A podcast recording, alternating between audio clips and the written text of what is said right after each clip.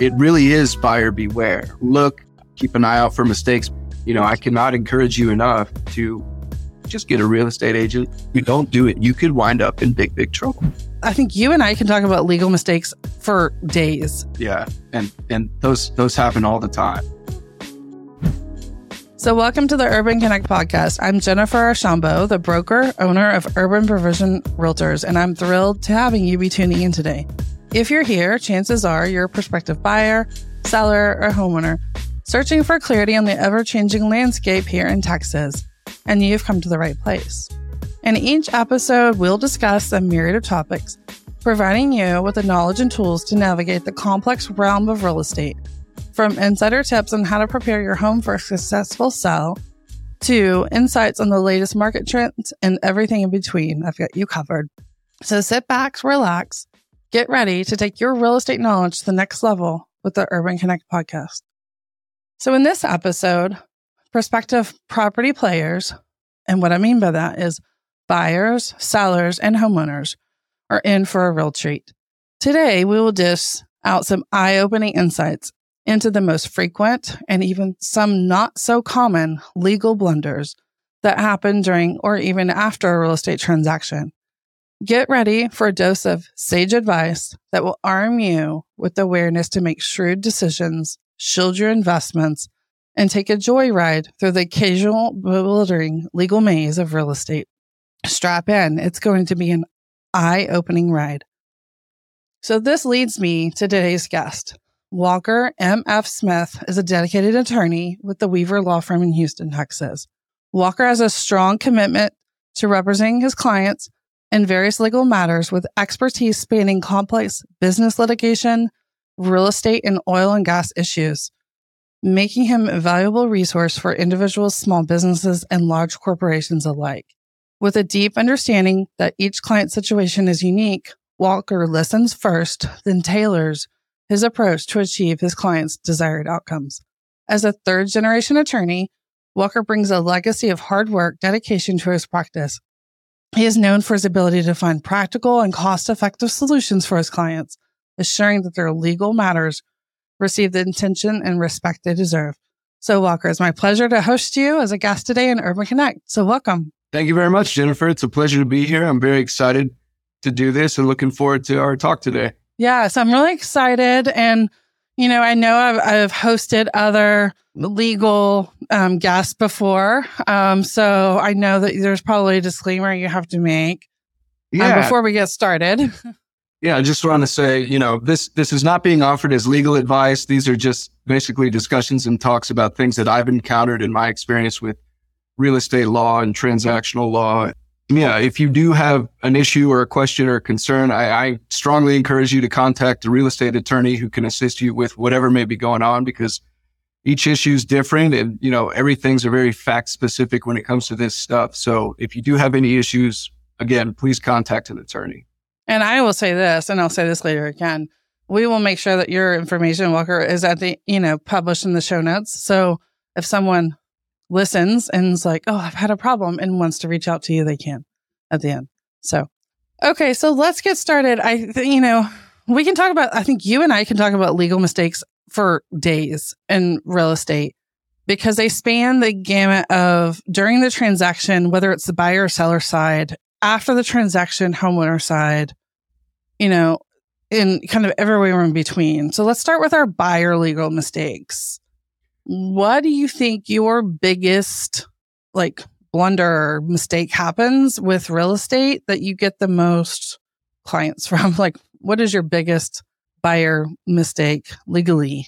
So I think in, in general, the biggest buyer mistake that we see is a failure to perform due diligence. When you're buying a property, each property is very, very unique, you know, and so it's very important that you go in there with full knowledge and understanding of what what you're buying, what you're purchasing. You know, a lot of the times this is the largest purchase or one of the largest, most important investments you're going to make, you know, throughout your life. So it, it's it's good to perform due diligence, you know, perform inspections, really get in there and understand what it is that you're purchasing. A lot of the times we have clients who, you know, don't take it as seriously as they need to. They end up missing things and then later find out that what they intended to do on that property, they're not able to do for one reason or another, right? And a lot of that stems from just failing to go through and, and see, you know, what burdens, what restrictions, encumbrances are associated with each and every property.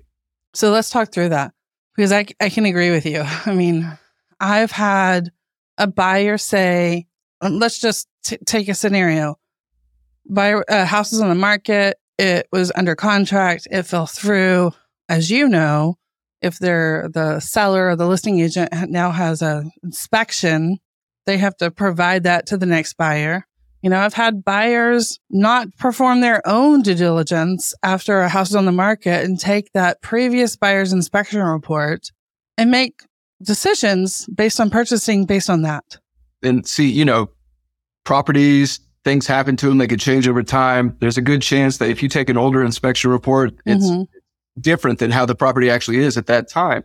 Right. So, you know, very, very important not to rely on older things. It, it doesn't take a lot of time for a leak to spring up, you know, issues like that. So, you know, we strongly encourage people to do as much inspections due diligence as they can, you know, really get into the property, especially if there's a home, you know, building structure on the property and improvement, you want to make sure that you're fully aware of the state of it. Mm-hmm. Like do more than you need to, you're saying.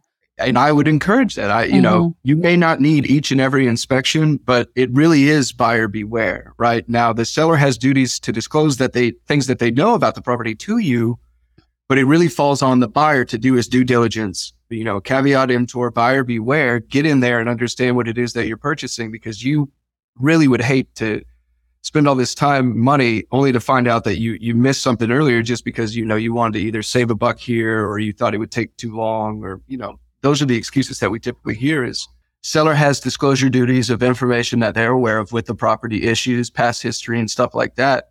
But, you know, they have to be aware of it and they not, may not be aware of everything. You know, think about it. A couple older couple who owns a house, when's the last time they had it inspected, right? They're not going to go through and get it inspected before they sell it. So it's, it's mm on the buyer to go through and make sure that they, they really get in there and understand what they're purchasing. I would say, for example, you know, being in Houston, a, a big thing that we have is, you know, we're, we're on a swamp. We're, you know, the foundations are constantly affected by the ground beneath them. A lot of people don't perform hydrostatic tests to test the plumbing underneath because of the cost of the test itself. Mm-hmm. You know, they think they'll save some money there only to find out that, you know, once they purchase the property, there's numerous plumbing issues and leaks that could have been discovered through that inspection. Or the seller won't allow it because they think it's going to hurt the plumbing system. And that is the wrong thing to fear. A proper hydrostatic test should not impact your plumbing system, period. That's if right. it's done properly with a reputable plumber. So that's my disclaimer as a realtor. And from having a, um, an inspector on a previous episode, but, but you're right. Talking about Houston, you know, I grew up north of Houston. There are homes and, you know, I'm in Austin now, been in Austin since 97. Um, Austin is really conservative on development. Compared to the Houston area, compared to the North Montgomery County area, right? So there are areas in that southern Montgomery County, North Harris County area that were not floodplain, they were floodway, right? And it's like, well, that's where they were supposed to flood. So they didn't flood the neighborhood, but now they're building houses there. I mean, you know, so many people are moving here. They're they're mm-hmm. building houses everywhere, right? And so you know, we see issues all the time where buyers aren't doing their due diligence. Mm. You know, they may be told by the seller, Hey, it's in a floodplain. You know, basically the seller's telling them there's restrictions that apply to this property that limit what you can construct on that property. Buyers not paying attention will go forward, buy it only to realize that they, you know, can't build a townhome there because it's in a floodplain and things like that. So, you know, you really got to pay attention to what's being disclosed to you as well as be sure that you perform these inspections, do the proper research, especially if you have plans to make changes to a property. You know, another example is we'll see a person buy a lot next to their home thinking that they could build over both lots one giant home only to find out that no, there's restrictions there. You can't do that, right? But by the time that they bought it, it's it's too late. So mm-hmm. they've already mm-hmm. suffered harm just because they failed to perform their their research and their due diligence. we talked about doing your own due diligence, right? So let's talk about the, the last couple of years that were wonky where, you know, everybody was buying houses in the heat of the moment for hundreds of thousand dollars above list price, right? There wasn't enough inventory. People were, you know, scrambling, right? So some of those transactions were bought sight unseen, right? And sight unseen is different because, in my opinion, there's two versions of sight unseen. There's sight unseen, and I'm still going to do inspection and I'm still going to do my due diligence afterwards. And then there's there's unseen. I'm not going to do anything because I can't, because if I ask for anybody's human being, you know, in the transaction, then, you know, they're going to say no and go down to the third buyer on the list, right? So there's that. But when a buyer walks through a house and has visited it in person, they see how old the AC is. They see the maintenance, the looming maintenance, right? So there's a, I mean, the way our contracts are written in their state, there is a way for you to say, I want to buy this house and as is is mostly, right? Can you have an opportunity to inspect? But if there's major issues, you saw them at the time you made your offer. So let's talk about sight unseen or making your offer and not really seeing these big issues.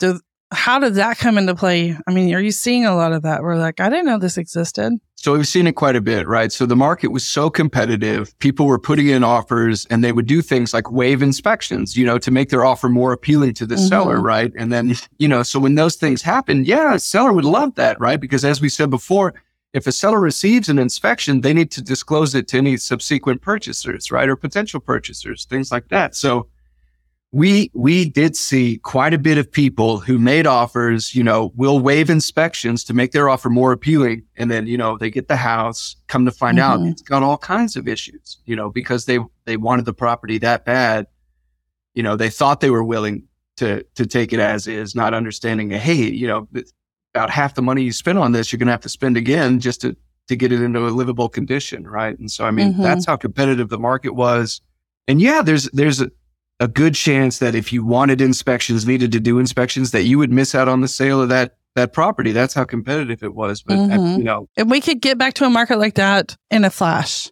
Oh yeah, but you know, at the end of the day, who's who's going to suffer for it? Yeah, you may have gotten the property, but you know, you could end mm-hmm. up with a mm-hmm. dud, right, or a lemon, so to speak. If you don't do your due diligence, and we we have seen that quite a bit. You know, these people come back angry, but you know, it, it really falls on them to to make sure they know what they're buying. No, true. Now, what other buyer mistakes happen or do you see? I would say one of the biggest ones is buyers not okay. So when when you enter into a contract to buy a home, there's deadlines, right? There's inspection deadlines, the option period, stuff like that. So a lot of times people enter into these contracts and they don't pay attention to these deadlines. They don't schedule their inspections accordingly and things like that. So, you know, if you try and cancel this contract outside of that window, there's an op, you know, there's a good chance that you're going to lose either the earnest money or you may be too late to actually cancel it. So buyers really need to pay close attention to the deadlines that are in these contracts, make sure that they perform their due diligence and proper inspections within these time periods, you know, because mm-hmm. there are real repercussions for failing to do so. You know, we've seen earnest money anywhere between a thousand dollars up to fifty thousand dollars or higher. And you know, if you miss that that option and want to cancel it, you know, you're losing that money. You right? are. You are. So let's talk about that. You know, there's a slew of contingencies and deadlines, right? And that's what you're talking about in a contract. And some of them go up to three days before closing or at closing, right? Depending on the contract that's written, right? So let's talk about someone who has missed a, has missed deadlines and is now trying to use another excuse to get the contract. Let's say they lied. Let's say buyers lying about the reason why they're closing or they're not closing. They went out of the contract. They're terminating. They want their earnest money back, but they're using, let's say property condition because it goes up to three days before cl- closing. So you know, of course, it's going to make the seller unhappy when that happens because they know nothing's wrong because there's been nothing ever addressed. Yeah, I mean, I would I would say there needs to be valid valid excuses. You Mhm. can't just come up with things to try and get out of the contract. You know, it's a, it's a breach of contract, Right. and you know, there, there's liability there associated with that. Mhm. Lawsuits could easily happen. You know, because these are valid binding contracts, and you know that right there could be viewed as a breach. You know, you're failing to go forward. You do not have a valid legal excuse Mhm. to get out of that contract. You could be held in breach, and you know one of the one of the uh, remedies usually available is specific performance, which means that, you know, the other party could sue you to move forward with the sale, you know, with the purchase, things like that. So it's, it's really, really important to pay attention to these deadlines and to make sure that you really understand what is happening with your contract. So, you know, whether you, you are represented by a real estate agent, which I would highly recommend, or if, you know, you're unsure about something, you're you're you're representing yourself in that sale, I would encourage you to seek advice of an expert, whether that be a real estate agent, a broker, or a real estate attorney, to make sure that you're well aware of your duties and obligations under these contracts, because these issues do arise. People do sue for these things, and you know it's it's just a situation that no one should be in. So I'm going to say yes, everybody, every human being buying or selling a property should hire somebody. Nobody should do it on their own. And the reasons for that, I don't care if you sold 50 houses or two houses, it does not matter. Every transaction is different.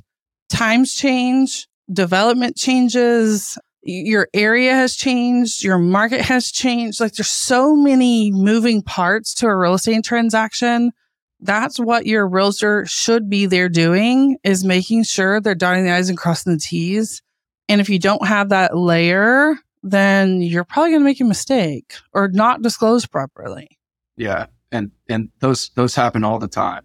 let me do this do you have anything on your list that talks about title title insurance or hoa Oh yes, oh We- we- yes can, we can talk about all that. Yeah, yeah. I assume that's one of the, the biggest, I mean, one of the, other than failure to disclose or failure to do inspections, title insurance and HOA probably is a strong second. Absolutely. And, you know, they're probably neck and neck. You know, people, people, when they're buying a home, you know, they like to save money or feel like they're saving money, right? And so when you're purchasing, say, a title policy, for example, there's different clauses and things like that. There's different policies that you can purchase, right? And, you know, you can say for in Texas, for example, they have options to expand upon the title policy coverage, right? And, you know, people see that sometimes and think, well, I don't want to spend this extra money at this time. You know, we're talking 150, 100 bucks to make sure that your policy covers broader issues such as boundary issues and survey issues and things like that. You know, you have to select certain boxes in the contract for these things to apply and simply, you know, glossing over it, missing it, or just not wanting to pay the extra money to have that extra coverage can really come back to bite you because, you know, a lot of times people rely on older surveys or things like that that that carry mistakes forward in them and then later as a problem arises you know failure to have a proper title policy could leave the the purchaser you know paying for all that moving forward when they easily Mhm. could have prevented this by having the proper title coverage so that's why it's important to have a real estate agent or an expert explain these things to you because you know you may not be aware of what everything in that contract means Things you learn when you become a realtor, right? You have to take so many, edu- so much education, you go through classes, right? And we talk a lot about surveys because surveys could derail things down the line. And we'll talk about that later, right? So, but there's two theories. So the first theory is every time you sell a house, you get a new survey. You never take the old, the older survey, even if it was a year ago or five years ago or 20 years ago. And the, the theory is if a fence was changed, you have no assurance that the fence got put up exactly in the same spot and that changed your boundary. Number one. Like you said, you don't know if the surveyor mi- missed a setback or an easement, or I had that happen several years ago. I listed a property and on the survey, the 40 foot setback was never on a survey, not even listed. It was listed in the title commitment, but it was never listed on the survey. So there's that, right? But I've heard, don't know for this to be truthful, but the survey, as it's printed, stamped, and signed, is only good if that surveyor's in business and still alive. Because they've said that they're the ones who have the authority to say, yep, that's right. if they're not in business or not alive, they can't do that. So you have no validation that your stuff is good. Your mortgage company, your, t- your title company says was good, but they're not the authority. So the theory in a lot of marketplaces is just get a new survey. It's 500 something dollars. Most people can afford $500 in a real estate transaction. If they don't, they probably shouldn't be buying a house. I, I, agree completely. It's very important to know what you're buying or what you own, right? And that's what these surveys do. They lay out the boundaries. This is the property, right? And so if you have a bad one or if you have an old one, you know, really may not be good anymore. So it is, you know, it's always good to have a, a more recent one, especially, you know, before sale, after sale, things like that. Mm-hmm. You know, mm-hmm. I would strongly encourage everyone to have one before they purchase the property almost every time, just mm-hmm. because you need to know what you're buying right? right you, know, exactly. you don't want to find out later that you're you're going to get into a, a, fight, and we see this all the time: a fight with a neighbor over you know two feet or less of property. We see it all the time because people don't do their due diligence, they don't get the surveys, or they rely on these outdated surveys. And I can't tell you how many times we see surveys that are, that are you know on the face it looks like nothing's wrong with them. They're just old, but they you know turn out to be wrong in some form or fashion. Well, I will say this after being in real estate more almost 15 years and being in mortgage 10 years prior to that, your agent should know how should know how to read a survey and compare that survey with the field notes that are in the title commitment. And if they can't, they're not your agent.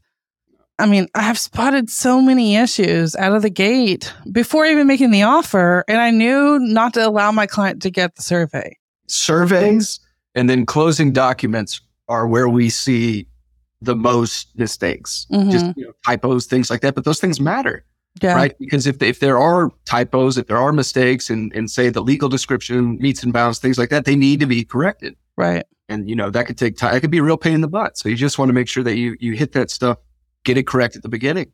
No HOA documents are pain in our backside. HOAs I mean, you have very, very many opinions about HOA. Well, the good thing is, I, I never would say it's a good thing. Well, I would say, depending on the state, it's good for the state to get involved because they need they need to have some regulation, right? But there is some regulation kind of coming of what they need to do and what they can charge, and that's all good, right? And that's not the our ten of our conversation, but HOA documents are so lengthy I mean, I think I've had two clients in my whole entire career. It's read top to bottom, and and didn't tell me that they were ready to move forward until they read it. It could be a thousand pages. And I, I would say oftentimes they are. They're very, very lengthy. The biggest problems we see is we, you know, and it kind of falls back to the due diligence. We always see people come to us say, I bought this property and I had no idea that it was subject to an HOA or that an HOA had authority over it. Well, I mean, according to these documents, this information was disclosed to you, it was made known mm-hmm. to you. Mm-hmm. So it, all, it falls on you to be aware of that, right? The biggest issue is, is that there's these deed restrictions that these HOAs enforce against these properties, and they require certain things, like they require HOA approval prior to making a modification or a change to the property. I can't tell you how many cases we see where client comes in. I built, you know, say a garage. I got this demand letter from the HOA telling me I need to tear it down because these HOAs require HOA approval prior to people going through building these things, making mm-hmm. changes, modifications to their properties. People aren't aware of this. They didn't review the HOA documents, so they're not sure what their duties and obligations are to the HOA. So many people just say, well, I paid the HOA. That's all I'm supposed to do. No, that's not all you're supposed to do. You need to read these documents and make sure because a lot of times there's architectural control committees. There's things put in place that very specifically limit what you can and cannot do on your property, right? And HOAs have a lot of power. If you fail to pay your HOA assessments, they can foreclose and take your home, you know, even if it is your homestead in, in Texas. So it's, it's very, very important to be aware, number one, whether or not your property is in or subject to an HOA. And number two, you need to be familiar with the rules and restrictions that the HOA has in place for your property. That is probably the biggest pitfall that we see is HOAs are abundant. They have a lot of power and you do not want to be in a lawsuit with your HOA. It's, it, no. Expensive. They have a lot of power. The board has a lot of protections in place through Texas law. It's, it's just not, not a good business. So I would encourage you before you, you know, go through make modifications, changes before you build that new garage, make sure that, you know, your HOA doesn't have something that requires you to get approval from them first or something of that sort. So rewind, sold a house, Austin, in the center of the city, just south of Zilker Park. So in the historic part of the city, right? House built what 1940s.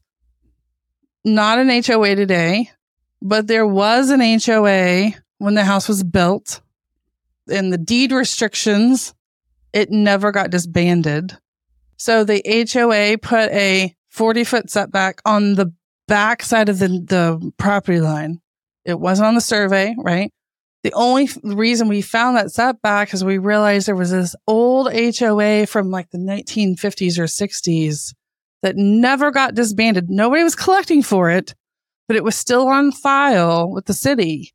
The only, there was no, the only way to get rid of that was to go to every property owner and get a super majority to vote that out. So this particular seller was selling to an investor who was going to clear level the house and build upward and then had to pivot because they couldn't build they couldn't build back 40 per, you know feet of their property which was why they wanted to buy the property. But you know we didn't know. It was like buried right? So that's a lot of disclosure that you get as a buyer to to to have you seen stuff like that? Oh yeah. And my other question is voluntary versus mandatory HOA. Voluntary won't really collect a lot of money, but let's talk about their power. Do they have equal power? So it, it really depends on where they gain their power from. Because I've seen some really powerful volu- volunteer ones mm-hmm. that you know file lawsuits, try and foreclose things like that. I mean, they treat it just like a a normal one. And you know, there was a time probably in the past where you know the prior property owner of your property had an opportunity to opt in or opt out of the HOA. And, you know, unless they opted out, they could be in it, right? And mm-hmm. they bound your property to it. And yeah, these documents may be old and they may not be being enforced as they should be or, you know. But the city still enforces them. Exactly, right? And there's usually authority granted to, to other people in the neighborhood to enforce them, things like that. Like your neighbors can often enforce them. So you just need to pay attention and make sure that you read all this stuff. And, you know, if it's too much for you to read, again, I encourage you to, to retain an expert, a, a real estate agent or an attorney who can go over these things and, and, you know, read them word for word and then. Yeah. Digest them, and give you back in kindergarten. I call it kindergarten terms. it works because it you need to be aware. You don't want to be in a situation where you get sued by an HOA that you never knew existed. We see that a lot.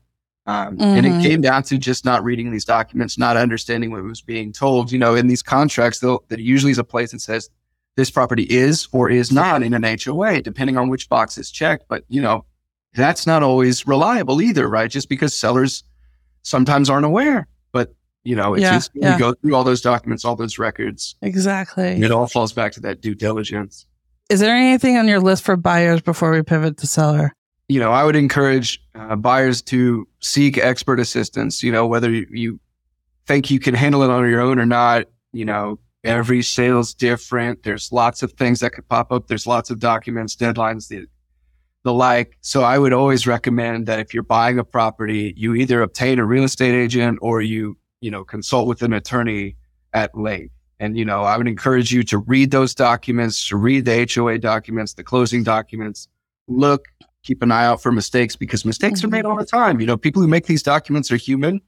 And, you know, it's a pain in the butt to have to go and try to fix some of this stuff later. So just make sure that you, you take care of it on the front end when you, when you purchase that property. And, you know, I cannot encourage you enough to just get a real estate agent, mm-hmm. you know.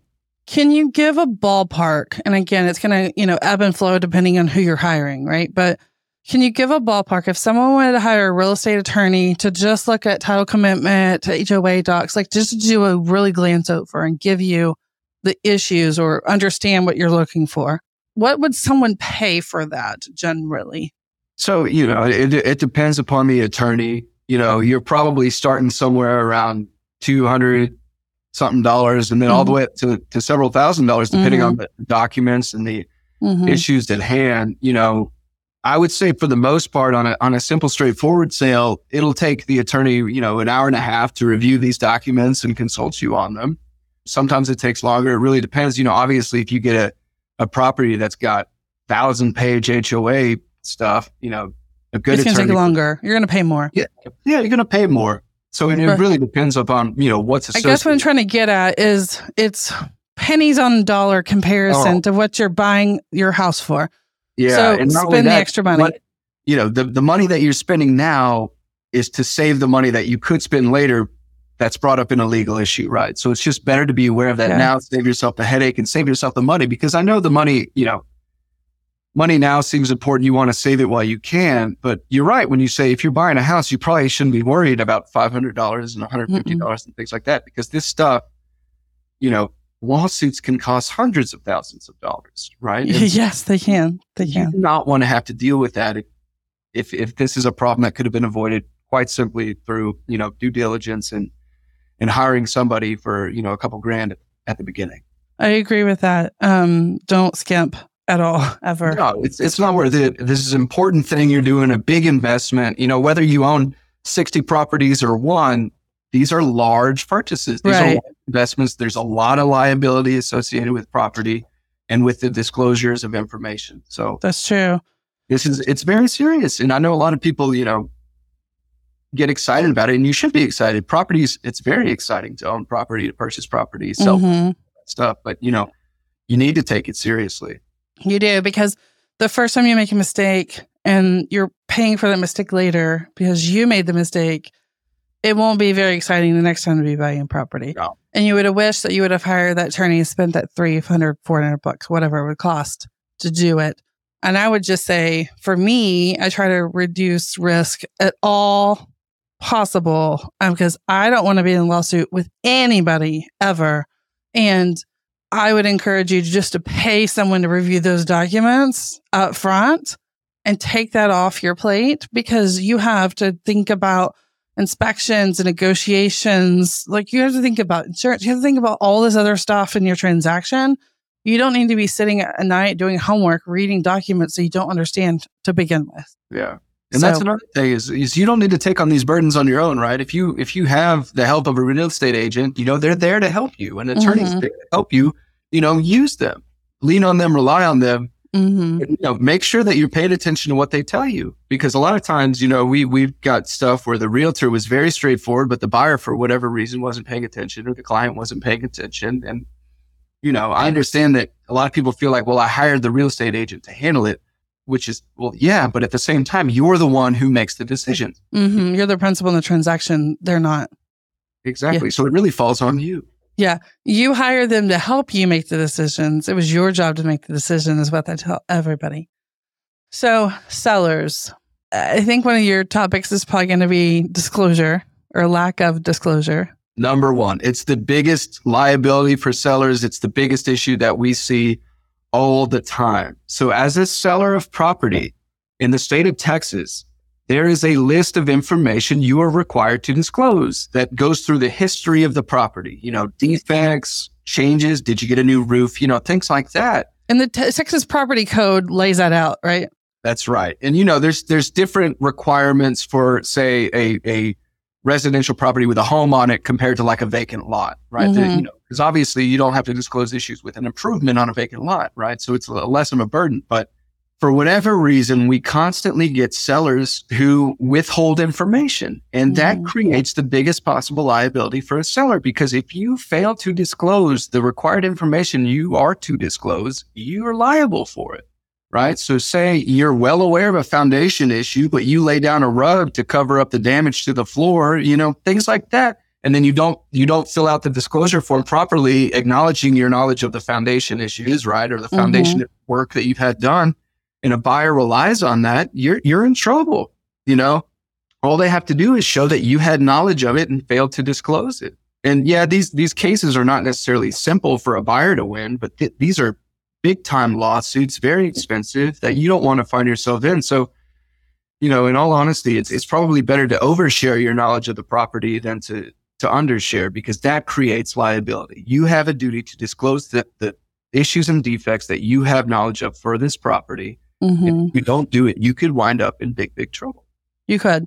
She talked about disclosure. So it's again, the Texas Property Code outlines what has to be disclosed at a minimum, right? In our state, seller's disclosure discloses just that. They don't go any beyond that. It's what they're required by the state. That's what we're going to do.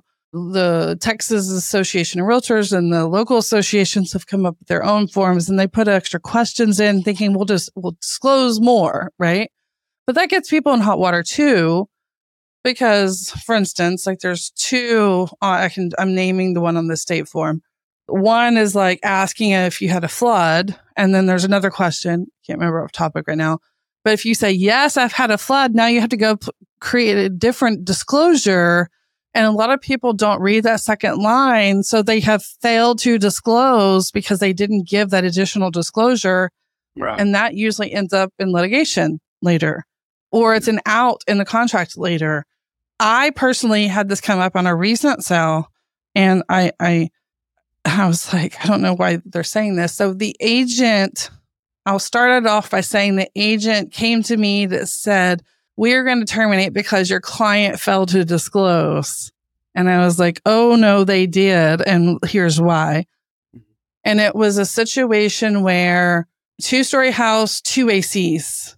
One was vintage, same as, uh, uh, same age as the house, 25 years old. One was newer, right? We did a, a write up to show what was replaced, what wasn't. Again, the pro- the buyer visited the property multiple times, saw both units with their visual eye. One unit brand new, one unit very old with the date stamp on the side, right? Anyway, so long story short, we get under contract. While we're under contract, I tell my client, "Oh, wait, wait, wait! You didn't have your AC and um, serviced. You should have it serviced and have anything fixed. So when we get their inspection, that you can say, nope, we're good because we just had it serviced." So my client failed to do that. She finally did it, but she did it after they had it inspected. Anyway, long story short, they were like, "Well, you didn't present this to us up front, or she didn't. She didn't give me the document until after they inspected. Like, you didn't give this to us up front." And I'm like, "But wait a minute. Everything that was on the inspection report, based on condition, is everything that's on this and a service receipt. And now you're trying to say that we failed to disclose."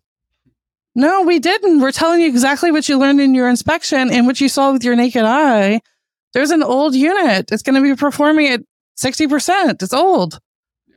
Anyway, so I guess what I'm trying to get at is it could be that easy for someone to say you didn't disclose when we did. We told them one was old, one was new.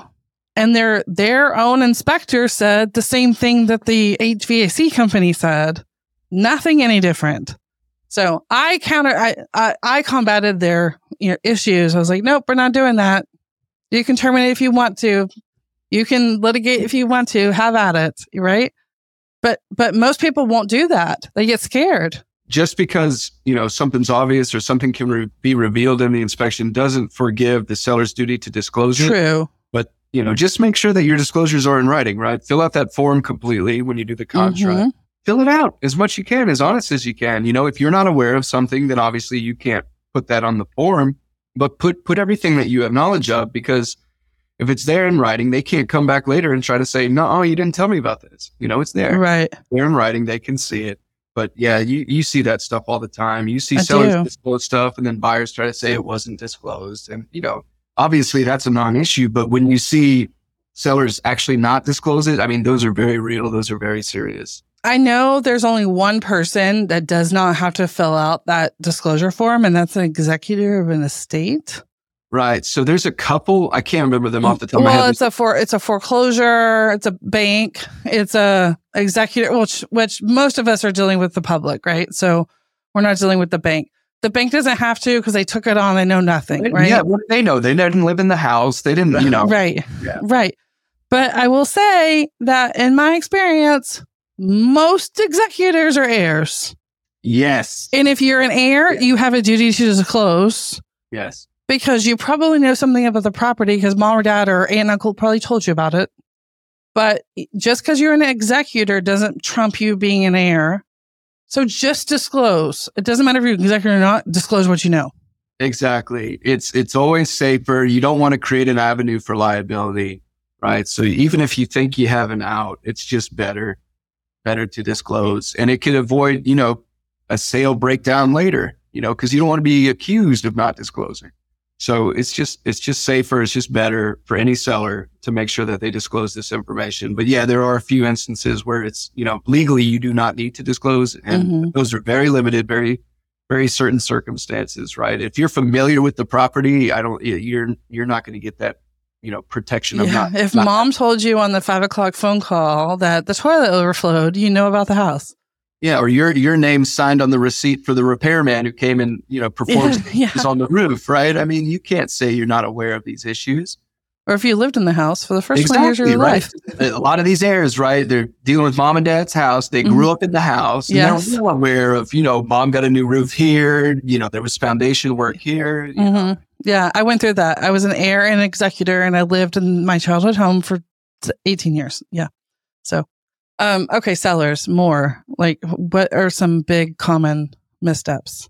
So another another thing that we may or that we do see a lot, and this is bad, and you know maybe maybe it doesn't happen that much out there in the world, but we seem to see it a lot, and that's where a sale basically a seller will list their property, enter it into a contract, and then decide they don't want to sell it.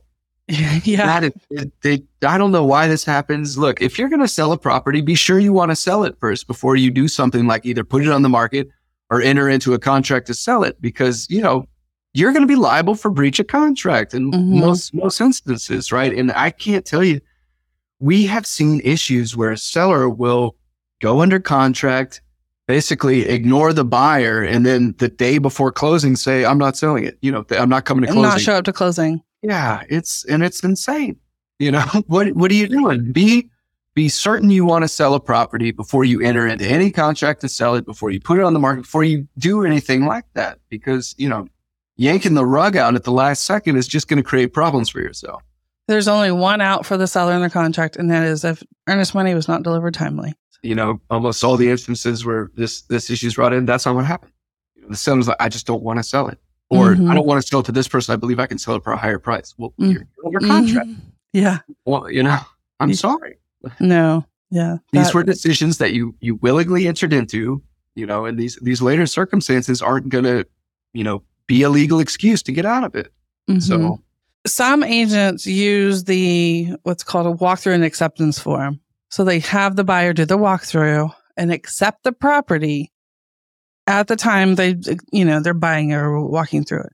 Is that document doing anything for the seller in a legal standpoint and saying, yes, I, eh, because it says, yes, I did perform an inspection. Yes, I accept the property. Or does it give up any buyer rights by selling it? So it may, it depends upon the language in it itself. But, you know, really what it does is it kind of I would say shields the seller, right? Because you got the buyer's signature on document saying that I I I approved it, essentially.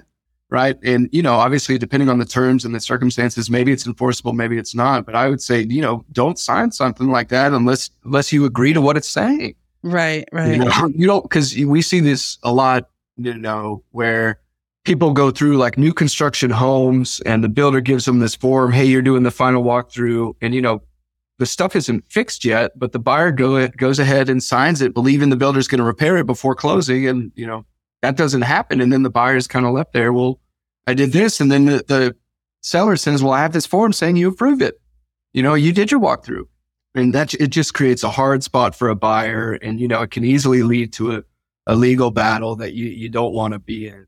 So, you know, I would say avoid signing anything, approving something unless you're actually approving it, right? If they're still outstanding work to be completed or, or modifications and repairs to be made prior to closing, you know, don't sign anything like that until this stuff is is done and complete.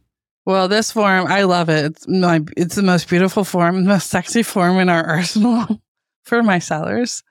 But it says, you know, was the there's a couple categories: inspections, re-inspections, service contracts, walkthrough before closing, sight unseen, and acceptance. So it's like, did you inspect or not? Yes or no? Check the box. Did you re-inspect after everything was done or did you not? Did you get a warranty or did you not? Did you walk through before closing? And when did you do it? Or did you choose not to? And did you buy sight unseen or did you not? So I think that takes a lot out of the buyer's hands when they sign something like that. Oh, absolutely. Absolutely. But yeah, if you're on the seller side, that's that's great. You know, that, that's Yeah. great. Seller. Yeah. But I guess from a buyer standpoint, unless the seller failed to disclose, it was probably I would probably leave, you know, if they found something out later. Right. But the thing else is I think failure to disclose is kind of really hard to to prove because you did have an inspection. Right. Right. And, you know, sometimes people get bad inspectors, but a lot of these times these inspector contracts. So say you hire an inspector, these inspector contracts say that, you know, anything missed in the inspection or any lawsuit arising on this, you know, your damages are limited to what you paid for the inspection, you know, things like that. So it's Mhm. important if you do hire an inspector, make sure that you're, you read your agreement with them thoroughly because if they mess up, you know, you may be severely limited in what you can seek to recover from them. But yeah, so that form you were talking about, I mean, if you're a buyer, you know, you want to sign that when it's when you're ready to. But as a seller, that puts you in a great position to say that, you know, they signed it, they agreed to it. This is a valid document, right? So Right. So, um, new construction is a very different beast. They write their own contracts. And uh, we'll go back to that in a second, but they write their own contracts. Also, if you're not building from scratch, you're not pouring that slab and you don't have the opportunity to do inspections along the way at plumbing and, you know, and the rough end for the plumbing or the electrical, it's really hard to get behind those walls. I mean, yes, your your inspector can see past all of that. They have the technology in their arsenal to do that. But what builders are saying now, or on-site representatives saying now, is, well, you're not going to be able to do those extra ones. So what's the point of you coming in now? Because you know we can fix it now, but we probably won't because in ten months you can do an inspection. We have the first year, and you're going to come back in twelve months and actually fix everything. So just wait. so, you know, we often get promises from new construction builders. Hey, yeah, do this walkthrough before closing. Let's close and then we'll finish all the rest of the stuff. But, you know, they'll once closing happens, they they usually wash their hands of it and, and get out of there, right? And then it's a real big pain in the butt to try and get them to come back to make the repairs and, and modifications that you know you expected before closing. It, it can be very very difficult. I mentioned new home contracts. They're not your typical contract.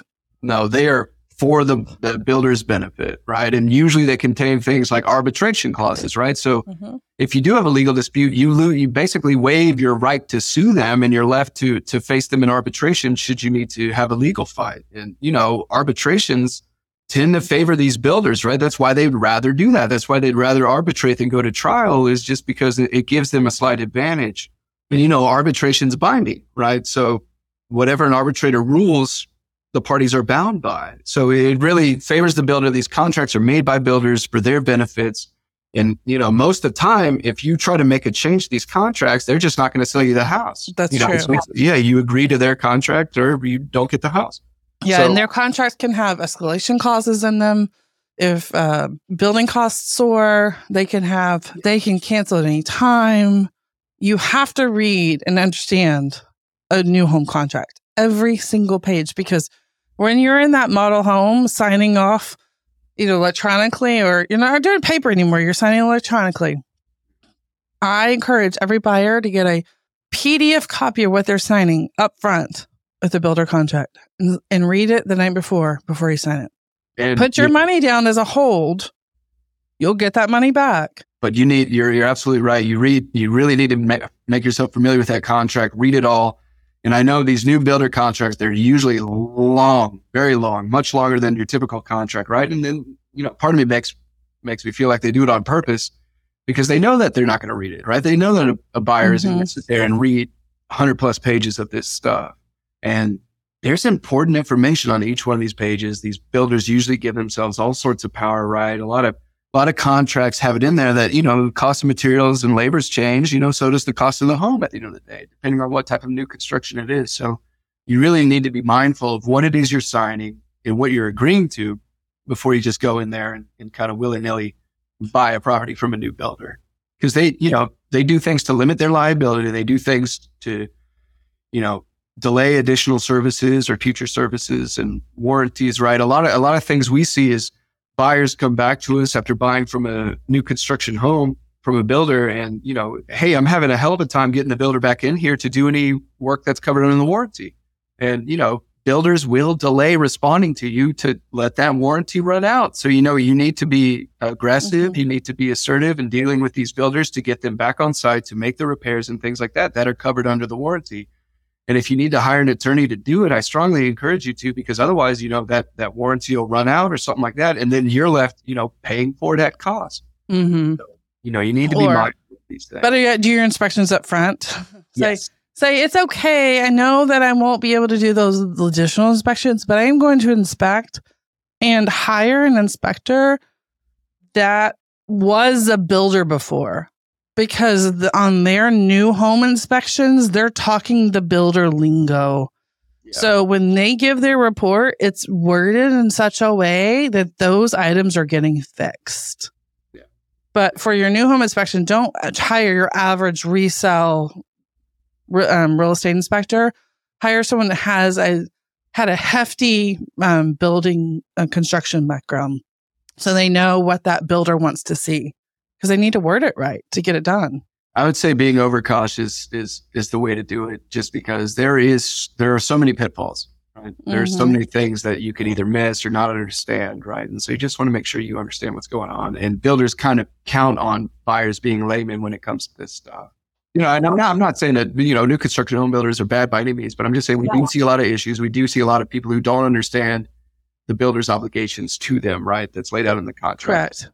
The last thing about sellers I would just say is, you know, I feel like a lot of sellers aren't necessarily aware of their duties to to buyers, you know, in particular these, these duties to disclose this information. You know, it kind of seems like sometimes they can just kind of sit down and, well, I'll disclose this, but I won't disclose that. And that, you know, that's not how it is. So you just want to make sure that you're aware and that you're disclosing what you're required to disclose. As a homeowner, you know, big issues are, you know, and it kind of falls back to that due diligence is not knowing what you can and cannot do with the property, mm-hmm. right? So if you're in an HOA, you need to be aware because these HOAs have rules and restrictions, right? A lot of them have really old documents, really old deed restrictions that say things like, you know, you can only use this for uh, residential purposes, right? And then you have people who try and, and lease the property out for short-term rentals like VRBO or Airbnb, right? In Texas, these deed restrictions need to be very, very specific on what you can or cannot do because you'll see people say, well, you know, I rented out my home as an Airbnb and then I got a cease and desist letter from my HOA saying I can't do that. And, you know, whether you can or cannot depends upon the language and the deed restrictions, mm-hmm. right? Because it needs to be very, very specific. Saying that this can be used for residential purposes only isn't enough to stop a, a VRBO short, short-term rental. It needs to say, you know, they cannot be leased for less than 90 days or something like that. It needs to be, has very- be specific. That's why I laugh at their contract, and I'm going to go back to that. When a realtor puts in, I'm on a real estate contract, in that objections for residential use only. Yeah. Because it's not specific enough. It's not. Yeah. And, you know, residential use includes temporary stays, right? And things right. like that. So you just need to be sure that you're, you're aware of what the restrictions are and what they actually say. Because um, we we even have you know like HOAs think that just saying residential use is enough to stop it when it's not right. The state of Texas has a Supreme Court case that says that. But I I, I do want to say that when it comes to homeowners and rentals, you know things like you know whether whether you're doing short term rental, long term rental, being a landlord creates its own liabilities, right? It creates its own duties, mm-hmm. responsibilities to the renters, to the leasers. So you know things like having the property owned by an LLC instead of you individually can help create some, you know, liability protection, right? If someone's injured on the property or something happens at the property, you know, as opposed to being individually liable for it. If, you, if the property is owned by an LLC or some other type of, of business, it can help insulate the, you know, individual from liability associated with these rentings, right? As the, mm-hmm. so, you know, things like that, you just want to be aware of if you're doing things with your property that invites other people on it, that, you know, you understand the, the obligations to those parties. So have you seen any city um, drafted litigation against a homeowner in the short term rental front when maybe someone, let, us say, and this wouldn't happen probably in Austin, but Austin has a rental short term rental registration process. You don't do it, the city will come, you know, basically after you saying you need to register. There was a big case, I need to send it to you, out in like Jonestown or Volente where it was a discriminatory case where they said that they couldn't get it or whatever. But m- what I'm trying to get at is where, let's say the, I guess there wasn't clear definition of what the homeowner had to do. And the city says, no, you can't do it because all of these homeowners have been complaining about you. And, or maybe they, they did get registered, but you know, the city takes away their license and they're still doing it, right? They're yeah. still short term renting it. Have you seen any anything big. I or just violating an ordinance period. I mean, just I think that's become that's becoming more popular as more people can have you know rules and are allowed to do this. So I've seen I've I haven't seen that with residential properties or short term leasings. I've seen a lot of city code violations with commercial properties. Yeah. But it, it all falls back to the deed restrictions, right? People buy these properties not aware that they're limited in what they can do so they think they can do anything, you know, whether it's a certain type of business or, you know, things like that. They go ahead, buy the property and then get a cease and demand, uh, excuse me, cease and desist from the city saying you cannot do this here. Um, and then, you know, you're in a really sad spot right there because you spent all this money, buy this property, probably have made improvements to it only to find out that your intended purpose is, is non-achievable. Mm-hmm. And, yeah. you know, the city has a lot of power and it is not an easy task to sue the city and and it's it's just a, a, bad situation to be in. So due diligence is very very important. Now, obviously, if, you, if the seller does something like lies to you, fails to disclose, then you have you know you have some claims against them that can help you out of that hole. But you know, otherwise, it falls on you to do that due diligence. And I can't tell you how many times we've seen commercial property owners coming to us with cease and desist demand letters from the city because they did some stuff that's that's not allowed to be be mm-hmm. done on mm-hmm. their property. But no, I, I would say here because I don't I don't know if Houston has a you know like a registered Ordinance. city. Yeah, I don't I don't know if we have that. Yeah, no, I mean the coastal properties have an ordinance. You know, a lot of the um like Galveston or yeah, Galveston, South Padre, Corpus. Which know. which makes sense, right? Because things like that is you, short term. Fredericksburg has a really big one. Yeah. Has a big one you know, the, the, the vacation places. The vacation, the places you want to go on vacation. Yeah, right? people come to Houston to work. Yeah, I remember. You come to Houston to work or go to professional sports, like right? yeah. or the mall, the gallery. But, yeah, exactly. Um, is there anything know, additional we didn't talk about that you think that people just miss? Um, I, I just think you know purchasing property, selling property, it's exciting, right? Big, big money's exchanged. And, you know, I, I, think that excitement and also, you know, of course there's stress associated with it, right? Mm-hmm. And I mm-hmm. think the combination of the excitement and the stress, you know, it just makes people act funny, right? There's and, big emotions. Mm-hmm. high, high emotions. And sometimes those things could get in the way of, of doing things like making sure you understand that you read the documents, you read the restrictions, that you know what's happening, you know your deadlines and these are things that are easy to avoid so long as you're paying attention, right? You don't want to, you know, like half, half, half but what you're supposed to do. You know, you don't want to just kind of gloss over stuff. You want to make sure that you're well aware of what's happening. You're engaged, you're involved, whether or not you have a, a real estate agent or legal expert.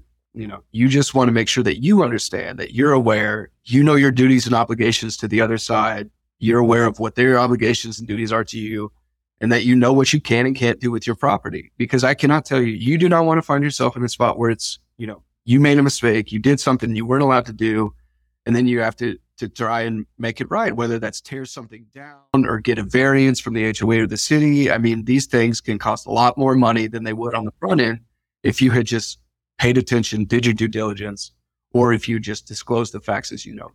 I agree. And I think that takes me to some of my closing remarks. I think I'm just going to piggyback on some of the stuff you said because I was thinking earlier, what would you say? You know, and um, I think you would say read and make sure you fully comprehend what you read and any document, your contract, your t- title commitment, your HOA, it doesn't matter what you're reading. and that's presented to you in a transaction for starters. Yeah. And then hire a trusted professional who will not like encourage those rash decisions. I know we're going to have those market rash times, right? But those are those are rare. We have them and that they'll educate you along the way and then disclose, disclose, disclose, disclose, disclose for, for days. If you're questioning whether or not to disclose something, disclose it. Right? Just, mm-hmm. just do it. Protect yourself. Don't don't cause an issue for yourself later down the road. And and I would say if you're if you think you know you read these documents, you think you understand it, but if you have a question about anything, even if you know, like I said, even if you think you understand it, get get a second opinion, get some advice, get some help because you you just want to make sure that you're clear and understand, right? And, mm-hmm. and a slight understanding is not the same as a full understanding. No, you need to marry. I call it. You need to marry it. You don't need to go on yeah. a date with it. no. So, you need to know it. You need to know it. so, Walker, I'd like to thank you for your time and everything you've said today. All your insights regarding um, those mistakes that you know, you've seen people make when it comes to buying and selling real estate and just being a homeowner. So, yeah, thank you for your everything, your contribution, and I think that everything, uh, everything you've said is going to be enlightening for all of our listeners. Thank you very much for having me. I, I appreciate it. This was exciting. This was a lot of fun. I, I, I, just want to say again, you know, don't take this as legal advice. If you have questions, if you have concerns, if you're in the process of selling or buying, or if you're a homeowner with questions or concerns, contact a a professional, a real estate agent or a legal, a legal expert to, to help you out, to help you understand what's going on. Each of these situations is different and unique, just like the property itself. So seek, seek help. I will. And I will say that I will kind of piggy, I will go a little bit further that and say your real estate professional, unless they're an attorney, should not give you legal advice or tax advice they should say you need to talk to a legal professional or a tax professional. They can talk to you about contractual questions and about transactional questions, but when it comes to legal advice, they need to refer you up. Make sure whoever you're working with has an arsenal of people because you're you may need to have that conversation with somebody. So if you should have a legal need um, or legal question regarding a contract or um, if you're buying or selling, you know, if you want to reach out to Walker after listening to this episode, his contact information will be left in the show notes and you can get it from there. So I'd like to express my grat- sincere gratitude for all of our listeners, whether you're listening to us from the comfort of your home or on the go. I hope today's episode of Urban Connect has been informative and valuable to you. If you've enjoyed the show, I would be grateful if you consider to follow or subscribe to our podcast. Your support helps us reach a wider audience and grow the Urban Connect community. If you have any comments or questions about today's episode, feel free to contact me directly at jennifer at urbanconnectpodcast.com. I value and appreciate your feedback. And I'm always open um, to hearing your thoughts and suggestions. Until next time, I'm Jennifer Shambo, and I look forward to connecting with you again on the next episode of Urban Connect.